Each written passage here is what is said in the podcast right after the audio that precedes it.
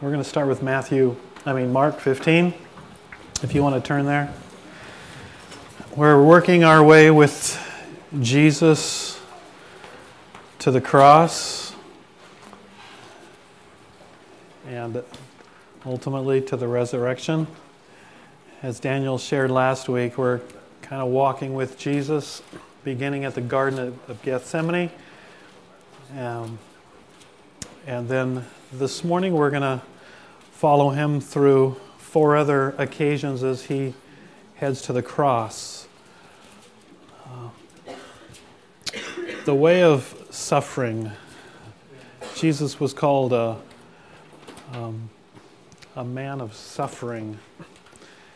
And we're going to see that this morning as we read and as we talk through these passages. Um, it's really going to, I hope, hit us what it meant for Jesus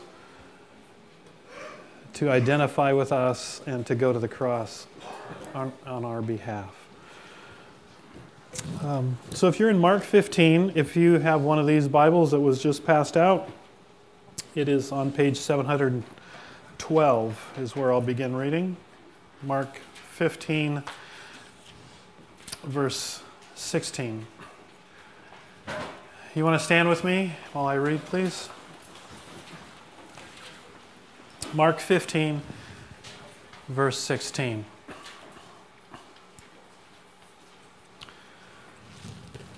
The soldiers led Jesus away into the palace, that is the praetorium and called together the whole company of soldiers.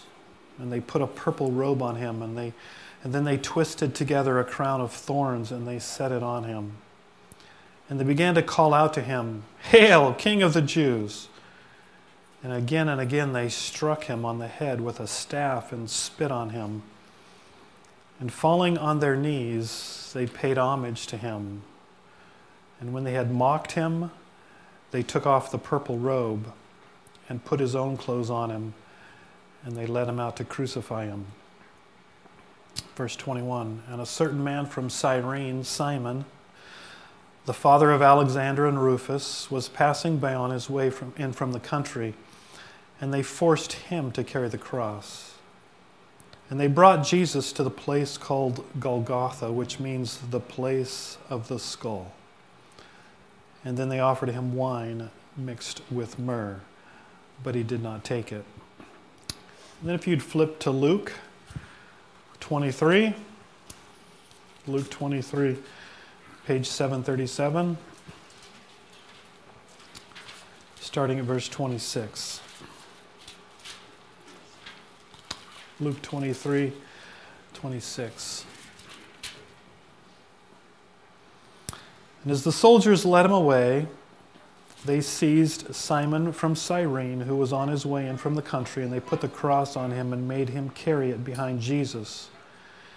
And a large number of people followed him, including women who mourned and wailed for him. Jesus turned and said to them, Daughters of Jerusalem, don't weep for me, but weep for yourselves and for your children. For the time will come when you will say, Blessed are the childless women, and the wombs that never bore, and the breasts that never nursed. And then they will say to the mountains, Fall on us, and to the hills, Cover us. For if people do these things when the tree is green, what will happen when it is dry? You pray with me, please. So, Father, I ask that you would open our eyes afresh this morning in a, in a very sober and serious way to the reality of what it meant for Jesus to walk purposefully towards the cross on our behalf. And Father, that you would open our eyes to just the amazing love that compelled him, and that that love would, in the same way, compel us to give our lives for other people. In Jesus' name, amen. You sit down.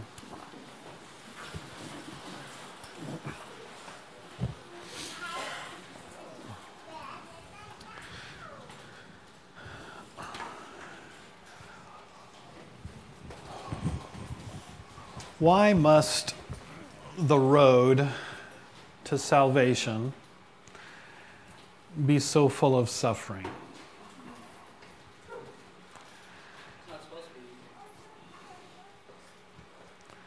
I want you to think about that. Thinking about Christ right now, and, and we're going to add ourselves onto this picture, but why did Christ's road to salvation, to our salvation, have to be so full of suffering? A couple of little quips here for us to think about and just get the reality of present day suffering in the name of Christ. Christians are reviled by Hindu extremist groups in India who see Christian evangelists as undermining the Hindu based caste system. Violence against Christians continues at an alarming rate. Daily persecution comes in the forms of beatings, murders, imprisonments, church demolitions, destruction of property, and Bible burnings. We don't know any of that. Perpetrators are rarely charged with these crimes. Six Indian states have laws against religious conversion that are used against Christians. In fact, in, on March last year, it says 16 new Christian converts were arrested for converting to Christianity without a permit. We don't have to have permits to become Christians here, in case you wondered. If, if you thought if that's what was keeping you from becoming a Christian. North Korea is the worst perpetrator of persecution against Christians in the world. Christians are tortured, imprisoned, and murdered. Private, non state sanctioned religious activity is prohibited. Anyone discovered engaging in secret religious activity is subject to arrest, torture, or even public execution. But the North Korean government is careful to maintain its facade of religious freedom, and so when Christians are executed, they're typically charged as being spies or being involved in illegal activity. In the, despite this, the, the estimates are that as many as 100,000 believers worship secretly in North Korea. Isn't that amazing? The cost those brothers and sisters in Christ are willing to count to do what we do openly. Experts estimate that of the hundreds of thousands of individuals incarcerated in labor and concentration camps, about 30,000 are there for their faith in Christ. Why must the road to salvation be so full of suffering? In fact, in Matthew 16 21, Peter, we see recoiling like we would at Jesus' words in Matthew 16 21, where Jesus says, it, it, it is necessary, speaking about himself, that I suffer many terrible things. Man, this is what Jesus was purposefully looking forward to as he headed to the cross. Necessary that he suffer many terrible things. And Peter so recoiled at Jesus' words that he tried to stop Jesus, if you remember, from going the way of suffering, the way of the cross. We recoil at words like that, don't we? I mean, we should. I mean, we recoil at words like Jesus speaks in Luke 21 17, where he says, All men will hate you because of me. And those are foreign words to us because probably most of us go through most of our days, maybe all of our days, not feeling hated by anybody because of Christ. And yet Paul says in 2 Timothy 3:12, everyone who wants to live a godly life in Christ Jesus will be persecuted, will have to go the way of suffering. So, why the necessity of suffering? Why does there have to be so much suffering? Jesus suffering, us suffering, who want to live godly in Christ Jesus. Well, that's what we're going to look at this morning as we look at these passages and Jesus' path towards the cross. In 1 John 3 8, it says, The reason that the Son of God appeared was to destroy the works of the devil. The reason Jesus came was to destroy the works of the devil. So let me ask you a question. If someone entered your home this afternoon while you're there, and they came purposefully to destroy your home, what you've accomplished there, do you think you might put up some resistance? Or at least call 911? Well, of course. And, and that's what we're talking about here. As Jesus, the Son of God, intentionally came to destroy the evil work of the enemy who came and comes and is here to steal and kill and destroy, there's a battle going on. this is war we're talking about here. This confrontation, as we're heading to the cross, the way of suffering, this confrontation had been looming way back since the Garden of Eden. If you remember, in Genesis 3:15, what did God promise? That the seed of the woman would do what? Would crush the head of the serpent, the devil. The serpent, the devil, who came and, and tricked Adam and Eve and got them to abandon their obedience to God, live independently of God, and cast them into sin and separation from God and death and, and, and, and what we see in our world today. And, and that's why Jesus came was to destroy those works that the devil came to do and, and that he's doing today.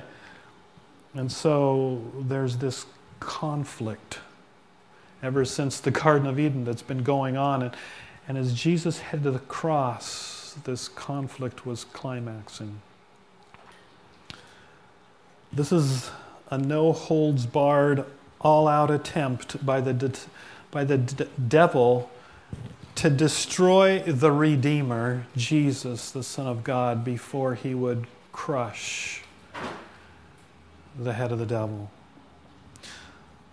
So, with that little background, I want us to walk through or walk with Jesus in his suffering as he heads toward Golgotha. Look back at Mark 15, if you would, with me. Mark 15, verse, verse 16. We're going to see four things as, as Jesus kind of walks through four stages here. The first one is here again. It says, notice verse 16, it says, The soldiers, after Pilate turned him over to the will of the people, the soldiers led Jesus away into the palace and called together the whole company of soldiers. And they put a purple robe on him and and they twist together these vines of thorns into a crown and they, they cram it on his head and they begin to call out to him, mocking him, Hail, King of the Jews. And with this crown of thorns on his head, they, notice what it says, again and again they strike him on the head with this staff, striking the crown of thorns on his head digging those thorns deeper into his head. And while they're doing this, they spit on him. And then, falling on their knees, they mockingly pay homage to him. And then they take off his purple robe, which by then had probably begun to dry on his back from the the horrible, cruel flogging that he'd just undergone, that had just left his back in, in ribbons of flesh. And, and they take off that robe and, and open up those wounds again. And they put on his own clothes and they lead him out to crucify him. As we walk with Jesus, what's the first thing we see? I think the first thing we see is the demonic reality behind suffering. I mean, how else do you explain the sport that these soldiers are getting out of this out of this guy that they've never even met before? that, that they don't have anything against. He's done nothing to them. And yet, just out of sport, gathering like vultures around him, they, they proceed to abuse him and, and mock him and, and beat on him and, and torture him. As I read these words, it immediately reminded me of Ephesians 6, where Paul says, Our battle, our warfare isn't against flesh and blood. That, this isn't just guys that have a grudge, this is the demonic reality behind suffering. Our battle isn't against flesh and blood, but against the principalities and powers, the rulers of this world, the demonic reality that surrounds our world. The unspeakable ugliness of Jesus' suffering and ours when we suffer with Jesus, I believe, is a glimpse into the true reality behind the ugliness of suffering as Jesus heads towards the cross. But what else do we see? If you turn with me to John, we're in Mark, Luke, John, chapter 19. As Jesus has been abused by the soldiers here, they put the crown of thorns on him and beat on him. Mark, uh, John chapter 19, look at verses 16 and 17.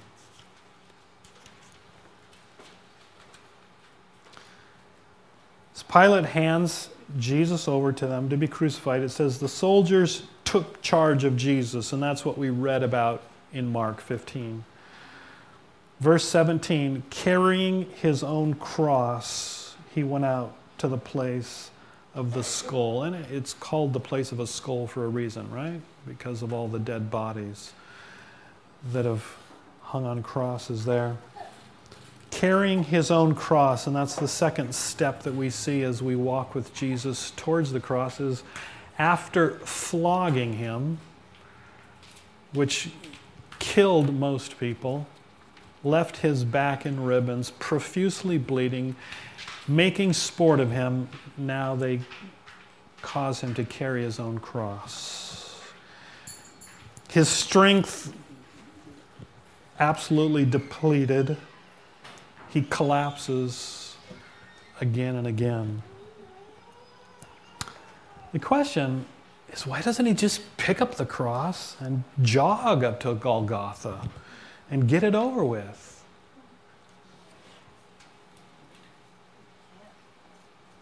It's because he's a real human. This isn't, um, this isn't a Hollywood movie. This is real human suffering because he became like us. He who was in the very form of God, God Himself, humbled Himself and became a man, a complete human being in every way except for our sin. And and the second thing we see as we walk with Jesus in his suffering is not only the demonic reality behind suffering, but his complete identification with us in our humanity in his suffering. Do you see that? Isn't it amazing what he chose, what he purposefully chose in order to be our Savior? Identification with our suffering. Is an amazing Savior? But we move on. I want you to go back to Mark chapter 15, if you would.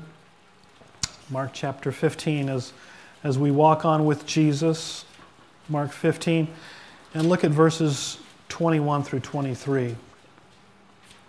Again. A certain man from Cyrene, Simon, now Cyrene is in North Africa, that's where Simon's from. The father of Alexander and Rufus, he was passing by on his way in from the country, and they forced him to carry Jesus' cross as Jesus, depleted of strength and, and collapsing over and over again. And the soldiers getting a little impatient because they got dinner waiting and They don't like the inconvenience of having to kill this guy, you know, kind of getting in the middle of the midst of their schedule. And so impatient, not wanting, wanting, you know, to have to push him along, they force this Simon guy to carry Jesus' cross. And they brought Jesus to the place called Golgotha, which means the place of the skull. And then they offered Jesus wine mixed with myrrh, which was like a um, analgesic. It was to numb the pain, but he did not take it. And they crucified him, dividing up his clothes. The th- third step we see as Jesus walks toward the cross is it's not just the demonic reality of suffering and you've got to see that when you, when you look at a place like North Korea or Iran or, you know, these places where followers of Jesus are just, are butchered. And you say, how could people do that to people? Any kind of abuse, how could people do that to people? Uh, the demonic reality of suffering the amazing identification of Jesus with our humanity. But here, it kind of changes a little bit. And I believe the third thing we see is, is God wanting us to see the need of one another in suffering. We need one another in suffering. Not to help one another avoid suffering by shallow living or encouraging one another to compromise, but, but to weep with one another as, we, as one of our brothers or sister weeps. As it says in Hebrews 13 7, remembering the one who is mistreated as if we ourselves were the ones suffering. In the wilderness, after fasting for 40 days, you might remember Jesus, after experiencing the brunt of the devil's testing, Jesus was ministered to by angels. And we think, why? Well, because he was human. and he was identifying with us in our suffering and our humanity. And so, Jesus, at this time of intense suffering, also needed someone. Isn't that amazing? I mean, I love how the Bible just makes things real. Jesus needed someone at this time in the midst of his suffering as a human being, and that someone is Simon. He didn't volunteer for the job. It says he just happened to be there, and the soldiers forced the cross upon him. But how he was needed by Jesus and and, and I love the wording here because it also shows what a blessing I believe this became to Simon as he supported Jesus in his suffering by carrying his cross. You notice what it says here. It says, A certain man from Cyrene, Simon, the father of Alexander and Rufus. And those words, I think, indicate that this Simon was so impacted by the carrying of Jesus' cross that he was forced to carry that it changed his life. Face to face with such amazing love, it, it changed him, and he became the father of Alexander and Rufus, two men well known in the, in the New Testament church. Alexander probably the one referred to in Acts 19:33 and Rufus in Romans 16:13. The need of one another in suffering and the blessing and the benefit as we identify with one another in the midst of suffering. And then finally, we see, if you want to turn back to Luke 23, we read it earlier, as we come to the last step of Jesus on the way to the cross, Luke 23.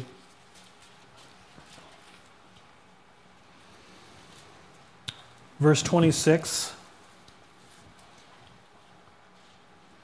As the soldiers led him away, they seized Simon from Cyrene, who was on his way in from the country, and they put the cross on him.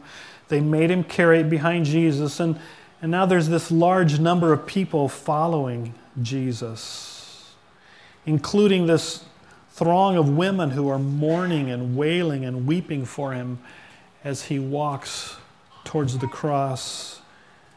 It's interesting, isn't it what Jesus he turns and he says to them,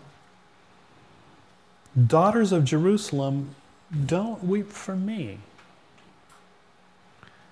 but weep for yourselves and your children.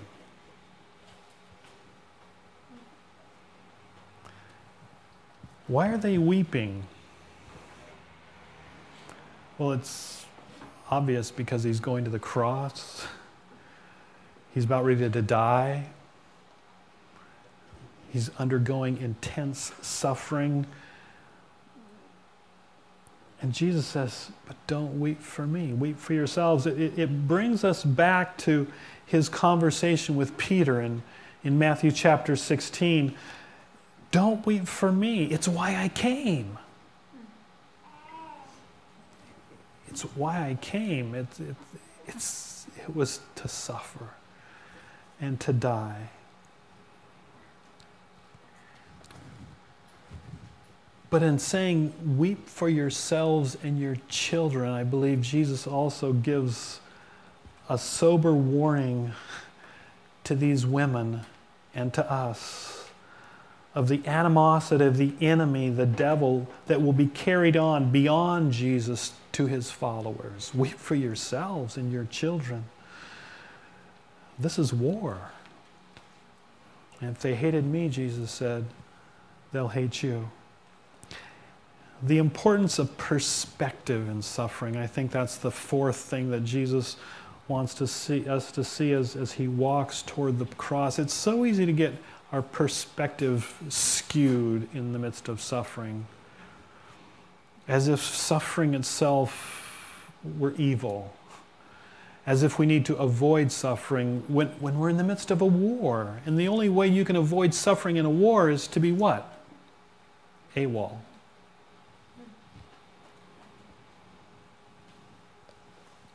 And yet, the good news is we understand the perspective that we're in the midst of a war is that the war is won.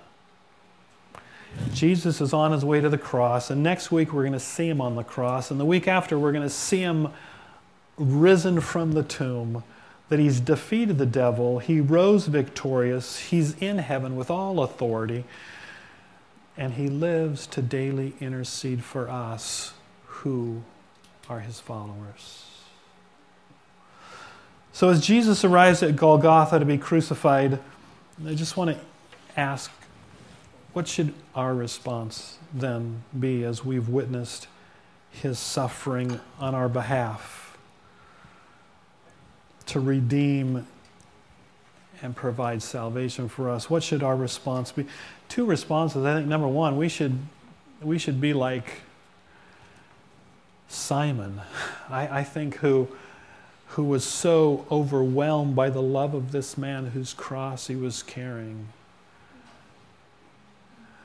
Uh, so overwhelmed with gratitude that it changed his life. Amazing love. How can it be that you, my God, would die for me? And then, and then second, I think our response, not just overwhelming gratitude, but if we have that overwhelming gratitude, if we understand that love, that we should be willing to share also in his suffering. In Philippians 3:10, Paul says, "I want to know, this is his passion. He says, I want to know Christ and the power of his resurrection and the fellowship of sharing in his suffering." I think if, if one of us were to write that, it would sound more like this I want to know Christ and the power of his resurrection. Period.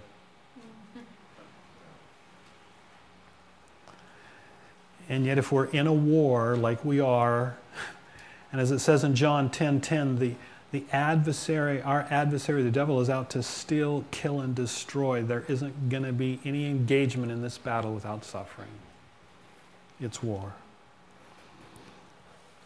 There's an old hymn I, uh, Found it with a Google search last night. Must Jesus bear the cross alone and all the world go free? No, there's a cross for everyone, and there's a cross for me. The consecrated cross I'll bear till death shall set me free, and then go home my crown to wear, for there's a crown for me. Upon the crystal pavement, down at Jesus' pierced feet, joyful I'll cast my golden crown and his dear name repeat. O precious cross, O glorious crown, O resurrection day, ye angels from the stars come down and bear my soul away. That hymn uh, was originally read, Shall Simon bear the cross alone? And other saints be free? Um, Thomas Shepherd, the author, wrote this hymn after preaching about Simon Peter, who requested to be crucified upside down uh, because he didn't consider himself worthy to be crucified right side up uh, in the same way as a Savior.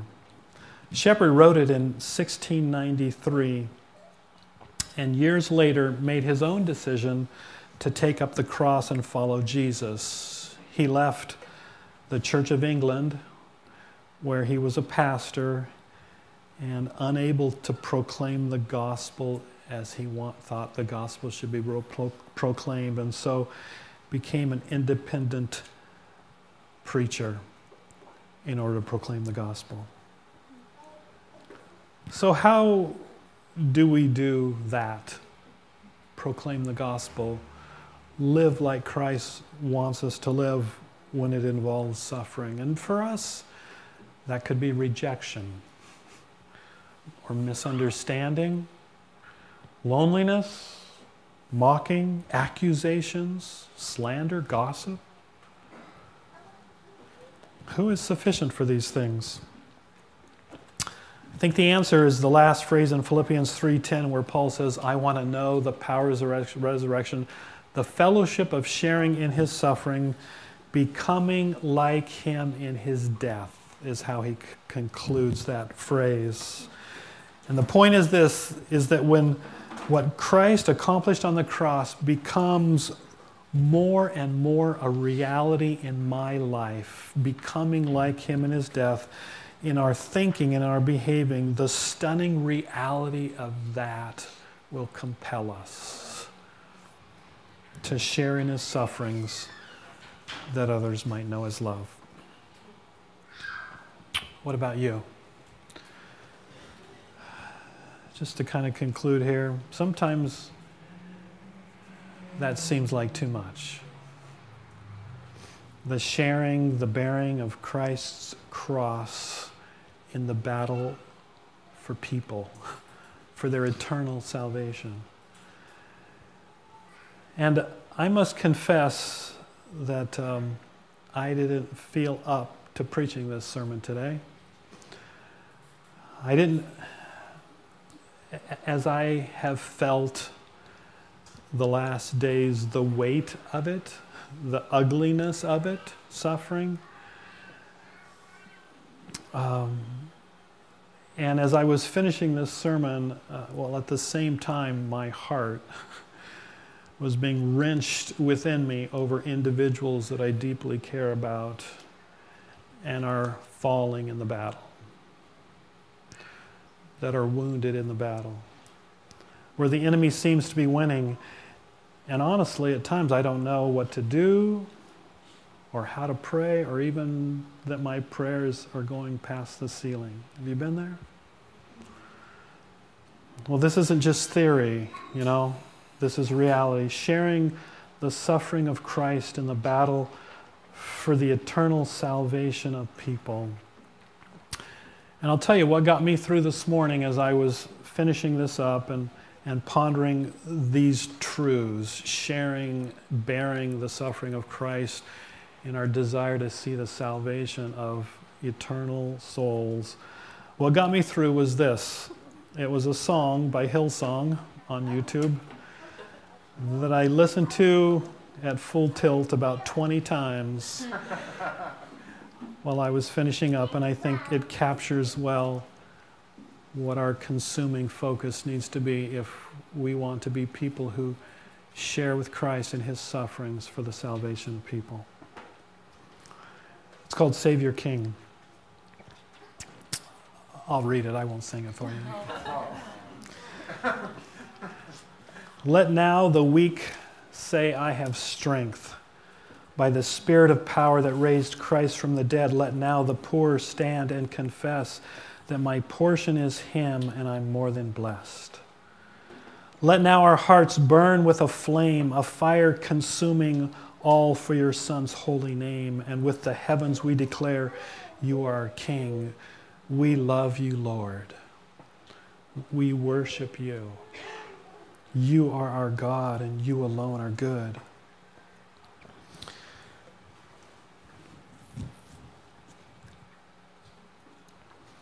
Let now your church shine as the bride that you saw in your heart as you offered up your life. Let now the lost be welcomed home by the saved and redeemed, those adopted as your own. Let now our hearts burn with a flame, a fire consuming all for your Son's holy name. And with the heavens we declare, You are King. We love you, Lord. We worship you. You are our God. You alone are good. You asked your Son to carry this, the heaven heavy cross, our weight of sin. I love you, Lord. I worship you. Hope which was lost now stands renewed. I give my life to honor this, the love of Christ, the Savior King. Let now our hearts burn with a flame, a fire consuming all for your Son's holy name. And with the heavens we declare, You are our King. We love you, Lord. We worship you. You are God. You alone are good. You asked your Son to carry this the heavy cross, our weight of sin. I love you, Lord. I worship you. Hope which was lost now stands renewed. I give my life to honor this, the love of Christ, the Savior King. Are we sharing the suffering of Christ? Are we avoiding the suffering of Christ? We need to afresh see our Savior King on his way to the cross, bearing our pain, our sin for our salvation. And I encourage you as we share in communion uh, this morning together that, that you use this time as a, as a time of remembering Jesus suffering on your behalf for your salvation and make it a fresh determination to live your life for the one who died for you. Let's pray. Father, thank you so much for sending your Son, Jesus. Thank you for your unspeakable suffering on our behalf for our salvation. Amen.